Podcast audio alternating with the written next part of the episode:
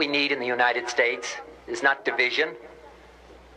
What we need in the United States is not hatred.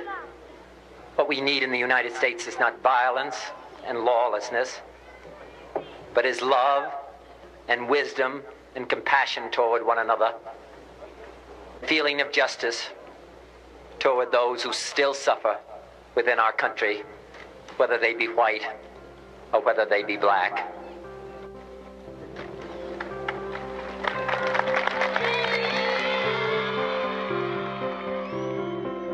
Welcome to 10 Minutes on Democracy. That moment of democracy inspiration was Robert F. Kennedy calling for continued work on peace and justice just hours after Martin Luther King Jr.'s assassination. I'm Jason Franklin, Senior Advisor at One for Democracy, and today is Tuesday, July 27th. Moving from 1968 to today, I'm keeping my eye on six issues this week. Three developments in the states, so we look at special and primary elections coming up the California governor's recall, and some new models about the impact of state voter suppression efforts, and three issues playing out at the federal level infrastructure and voting rights acts that seem to be stalling out in Congress, the kind of latest developments around COVID vaccine mandates and the mass debates, and the abortion battle heating back up. First, at the state level, we're looking for insights from primaries and special elections. It always happens in an off year. Both Democrats and Republican leaders look for signs of how different parts of their parties are faring. In New York City, Eric Adams, a more moderate candidate, won the New York City mayorship primary, and that has Democrats focusing in on his message around policing in particular. Although the city council is set to be among the most progressive in history, and it could signal some challenges once they get through the general elections in November and are sworn in and governing next year. Another data point for Democrats is emerging in Ohio, where progressive Nina Turner has gained the lead over Shontel Brown in polling for the special election primary next week in the 11th district, a very heavily Democratic district, and what could be a sign of increasing progressive power and passion among Democratic base voters. Similarly, on the Republican side, leaders are keeping an eye on the Texas 6th congressional district happening today. Republican Susan Wright, the widow of late Republican Ron Wright, has Trump's endorsement, but Jake Ellzey has outspent her and has the backing of other prominent Texans. This is being seen by some as an early test of the power of Trump's endorsement. That's going to continue to be a dynamic in upcoming elections all the way through the midterms. A second item rising to national attention is the recall effort against Governor Gavin Newsom in California. The election is in September, and mail ballots start going out in less than a month. Now, we know California has been a bulwark against Trumpism, but if the recall succeeds, Newsom would likely be replaced by a Trump style Republican because of the odd nature of the recall itself. It poses two questions Should Newsom be recalled? And if so, who should replace him? Whichever candidate gets the plurality of votes, no majority is needed, becomes the governor.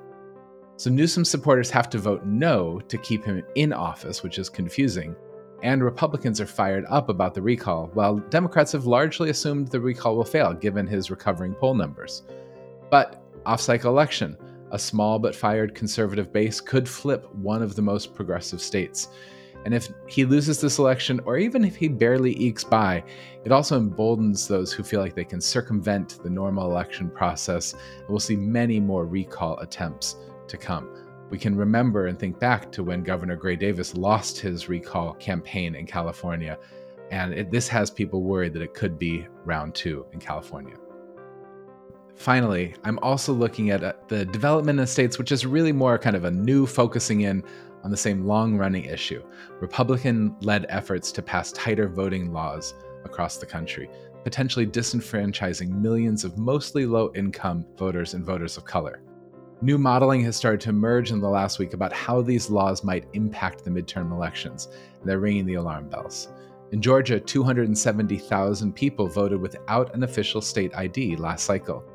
And limiting drop boxes for absentee ballots just in the Atlanta suburbs alone could make it harder for several hundred thousand more people to vote.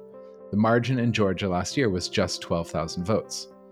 Similarly, in Michigan, 11,400 people voted without an ID last year, and a new effort to prohibit voting without an ID could disenfranchise all of them. That number is almost identical to the margin between Clinton and Trump in Michigan in 2016. Many commentators have noted over the past few months that most of these voter suppression laws would only have a quote marginal impact. But what we're seeing with these models is when elections are won by marginal differences, that is all that's needed. Now, that brings us to the federal side. These models of impact of state voter suppression bills have added fire to calls for the need to pass the For the People Act. But these efforts continue to face headwinds. Biden has now publicly said he does not want to eliminate the filibuster as he thinks it could, quote, throw Congress into chaos. But progressives are pushing back, noting it's already a chaos of permanent inaction given the ever stronger partisan divides. Fighting over the January 6th commission has further intensified these divides, with only two Republicans not supported by the minority leader serving on the panel. And while every Democratic senator, including Manchin, remains deeply engaged in the debates about the negotiations around how to pass a voter protection law, prospects appear to be dimming unless a major breakthrough occurs. Similarly, Republican and Democratic negotiators missed another self imposed deadline yesterday on the infrastructure bill, after a weekend of fruitless discussions and failed compromise offers, and Trump's call to Republicans to abandon negotiations until after the midterms. This is leading more and more people to look towards a major Democrat only reconciliation bill rather than hope for what might be the last best chance to get a major piece of bipartisan legislation through this Senate cycle.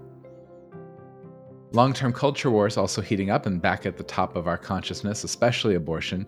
The Supreme Court is hearing arguments on Mississippi's ban on most abortions after 15 weeks this fall, but in papers that were filed on Thursday, the Mississippi Attorney General is now arguing the court should just overturn Roe v. Wade in its entirety and let states decide whether to regulate abortion before a fetus can survive outside the womb. This, as we know, is the first big abortion rights test in the Supreme Court reshaped with three conservative justices nominated by Trump. The abortion debate is also raging among Catholics Last week, New Mexico State Senator Joseph Cervantes, a Democrat, was denied communion by a bishop in Los Cruces for his vote to protect abortion access in the state. This follows on the U.S. Conference of Bishops voting by a 73% margin a few weeks ago to draft criteria in which Catholic politicians, including Biden and Pelosi, could be denied communion over the objections of Pope Francis.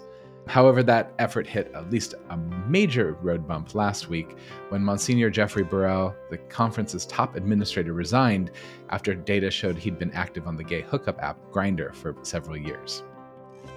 Final development at the federal level our ongoing reckoning with COVID. On the 31st anniversary of the Americans with Disability Act, Biden administration said that those who are experiencing long-haul COVID symptoms that substantially limit one or more major life activities can get disability protections, including protection from discrimination under federal disability law. But even as we grapple with these long term effects, stemming the short term spread remains political. Vaccine mandates and the restoration of indoor mask mandates are rising across the country. And while they've proven to be effective, they're also solidifying conservative opposition to the vaccine. The seven day average of COVID cases is almost at 40,000 per day, and we're seeing over 35,000 cases per day of hospitalization. The vast majority of these, both hospitalizations and deaths, are among unvaccinated, especially because of the Delta variant. For the second week in a row, one in five of all cases occurred in Florida alone. Now, some Republicans, even some very conservative Republicans, are now changing their tune, calling on people to get vaccinated, but they're facing opposition from their own right flank, and it's really anyone's guess to see how this will play out among a party that's been pulled so far to the right and away from facts and science. It's going to be a grappling both for the country but also for Republicans themselves as COVID spread really focuses in on conservative and rural spaces around the country. Thanks for joining me to hear a quick review of the key issues this week, both at the state and the national level. I'm Jason Franklin. It's Tuesday, July 27th, and thanks for joining 10 Minutes on Democracy.